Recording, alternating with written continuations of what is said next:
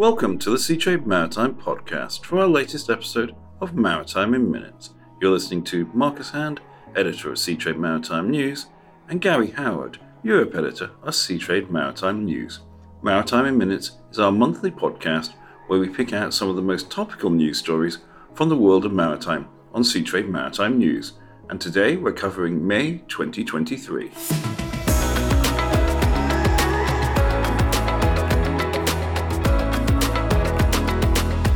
It's been a busy month, and we've been in Dubai and Malaysia, as well as our normal home bases of UK and Singapore. I'll be handing over to Gary to kick us off, who is not virtually sat next to me, as would usually be the case for Maritime in Minutes, but I'll let him explain. Right, okay, so I'm talking to you from the past as I've had the gall to go on holiday in late May, but due to my unwavering commitment to the Maritime in Minutes podcast, I've picked a few stories from the month so far. First up, I covered a great piece by Reuters, which showed the worrying state of the tanker fleet of Venezuelan oil major PDVSA. Reuters got their hands on a bunch of internal documents from the oil major's transport arm, PDV Marina, which said that half of the fleet of 22 tankers needs immediate attention, advising that five be taken out of service and seven go for immediate repairs. Of course, the cause of all the troubles there are the sanctions against Venezuela, which have been in place for well over a decade now, and are making routine operations like repairs and even new build orders much more difficult to carry out. Basically, you can't get work done in a yard if you can't pay the yard, and I think the document said the last major upkeep was done on the vessels over five years ago now. The safety risks of this situation are obvious and immense. PDV Marina said the fleet is at risk of oil spills, sinking, fires, collision, or flooding.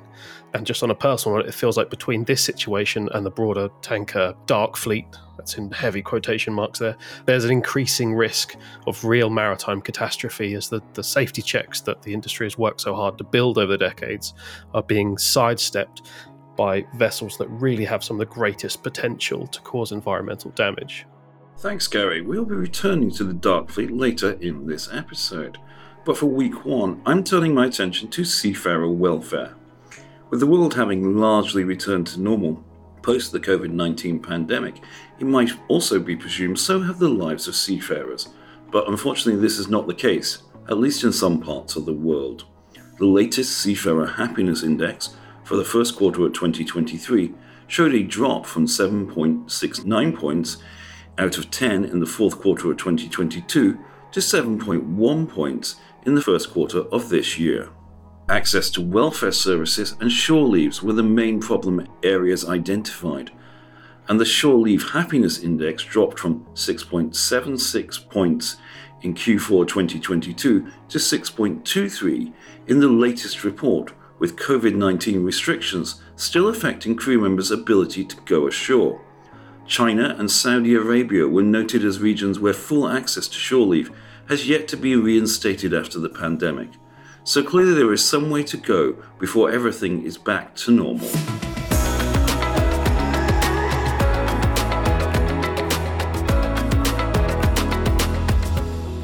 In week two, Paul Bartlett covered a Clarksons analysis which compared second-hand ship prices with yard prices. There are some very interesting figures in the piece across the tanker, container, and dry bulk sectors, but I won't quote them all because that would be dull. The overall theme is that second-hand ship prices are really quite high compared to new build prices at the moment.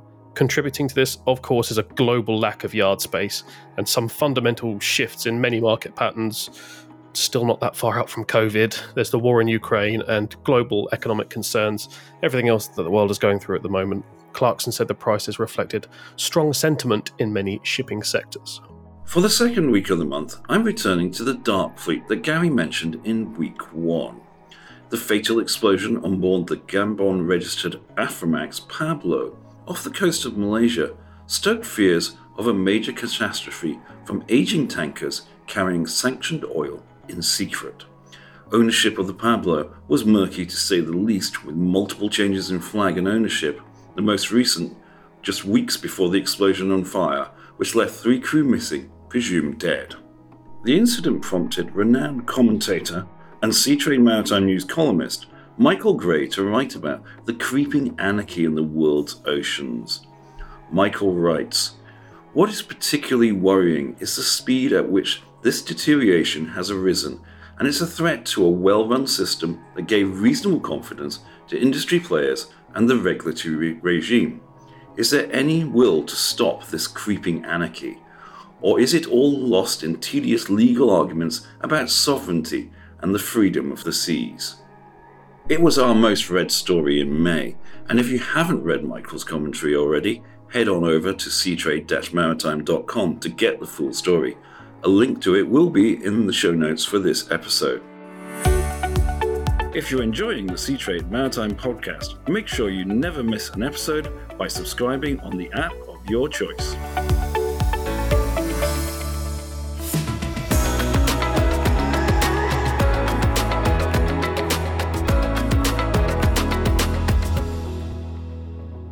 Week three for me was a trip to Dubai, a few picks from Seatrade Maritime Logistics Middle East, which was held at the Dubai World Trade Center from May 16 to 18. It was a pleasure to be back in Dubai, really, and catch up with some of the industry colleagues that I've not met face to face in too many years. I'll skim over a bunch of stories here and we'll link to the event landing page in the show notes where you can have a dig through and find what interests you. But in rough chronological order, we had some decent keynotes which covered changes in local legislation and really ramped up the pressure on international regulators. The need for regulatory certainty was a strong theme throughout the whole show, and I expect that will only increase in the run up to MEPC 80. Low latency connectivity made for an interesting discussion, with one ship operator singing the praises of low Earth orbit satellite LEO connections for the disruption they'd brought to the maritime communications space. It's going to be interesting to see the response from the established satellite players in that area. Inmarsat was on the stage, and it felt like perhaps they didn't have all the answers that they needed for some of the questions it was raising. The show landed on International Day for Women in Maritime, and this was highlighted both in our agenda and an invite only roundtable as part of UAE Maritime Week I was cleared to sit in on. Some distinguished speakers from across the Middle East, and indeed the world, shared their experiences and thoughts on how the industry can better invest in women, the steps women can take to make the most of opportunities on offer in the sector, and there was some discussion as well of the age old problem of the maritime industry's visibility and image problem, and how we can overcome that to engage more young women to come into the industry and pursue a career here. Last but certainly not least was a series of sessions covering the Middle East offshore market, which made for some excellent panels. I haven't seen offshore vessel owners and operators in a good mood for some time, so it was great to get the lowdown on what's driving the increase in vessel demand, how sustainable that will be over the coming years, and there was even the risk of project delays brought up due to a lack of ships in the region, which just seems mad to me. It felt such a long way from the years where all we really heard from the offshore sector was another round of vessels being laid up. But check out the landing page, there are plenty more stories on there from Seatrade Maritime Logistics Middle East. As Gary had lots to say in week three, I'm going to focus on a relatively short story involving MSC and its rapid growth as a dominant player in container shipping in terms of size. In its weekly report, analyst Alphaliner highlighted that by the end of May, MSC would become the first container line to pass the 5 million TEU in capacity threshold. The 5 million TEU slot capacity barrier was expected to be passed with the delivery of two new buildings from yards in China towards the end of May putting the size and growth of MSC's fleet in perspective, at 5 million TEUs in capacity, it would be roughly equal to the entire global container shipping fleet at the turn of the millennium. Looking ahead, an Alphaliner said that the 6 million TEU in slot capacity looms for MSC by mid 2024, as large numbers of new buildings continue to be delivered into its fleet.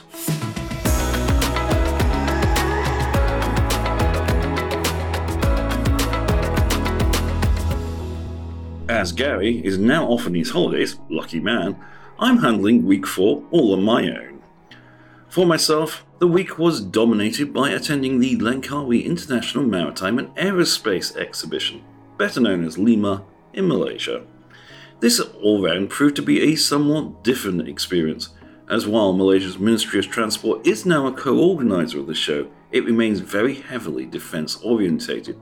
Langkawi, as many will know, is also a resort island, making it a somewhat unusual venue for a large trade event. It proved to be a good opportunity to catch up on some of the developments in the Malaysian market, which I haven't covered on the ground, for a number of years and catch up with old friends. Of particular interest were plans for a mega container terminal on Carey Island in Port Klang, which have gained renewed impetus under the current government, and the project was highlighted by the Transport Minister Loke Siew Fook in his speech in the opening reception. Port Carey is a proposed 30 million TEU capacity greenfield development. Speaking with Port Klang Authority General Manager K. Subramaniam, he said a feasibility study into the terminal ticked 90% of the boxes. He described it as a game changer that would be a truly digital, smart, and green port. Works would likely start in 2025, with full development taking through to 2055. It's a massive undertaking, but Malaysia has a track record of building mega projects, including in the port sector. Port Klang itself is the world's 12th largest container port, while the port of Tanjung Pelepas, neighbouring Singapore, sits in 15th. We also managed to catch up with MISC's ship management arm, Eaglestar. Eagle Star has been a pioneer in operating large LNG dual fuel crude oil tankers, and CEO Peter Liu had some interesting perspectives to offer. The biggest hurdle he sees to alternative fuel adoption today is not technological or operational, but simply the cost of greener fuels versus conventional ones and he believes a levelling of the playing field is essential. Away from Lima, we had a couple of top level ship management interviews that were well worth a read. The 22nd of May saw completion of the OSM Thome merger, and Finn Amund Norbye, CEO of the newly branded OSM Thome, talked with us about transforming the two companies into a truly merged enterprise. I also caught up with Roynan Alquist, who has taken up the helm at Barber Ship Management, which is spearheading Wilhelmsen's ship management's move back into tankers. Alquist discussed how he plans to carve out a niche in the tanker market with the revitalized historic Barber brand. Links to both these stories and all the others in this podcast will be in the show notes, so make sure you check these out or just head over to seatrade-maritime.com to read these and all the latest maritime news.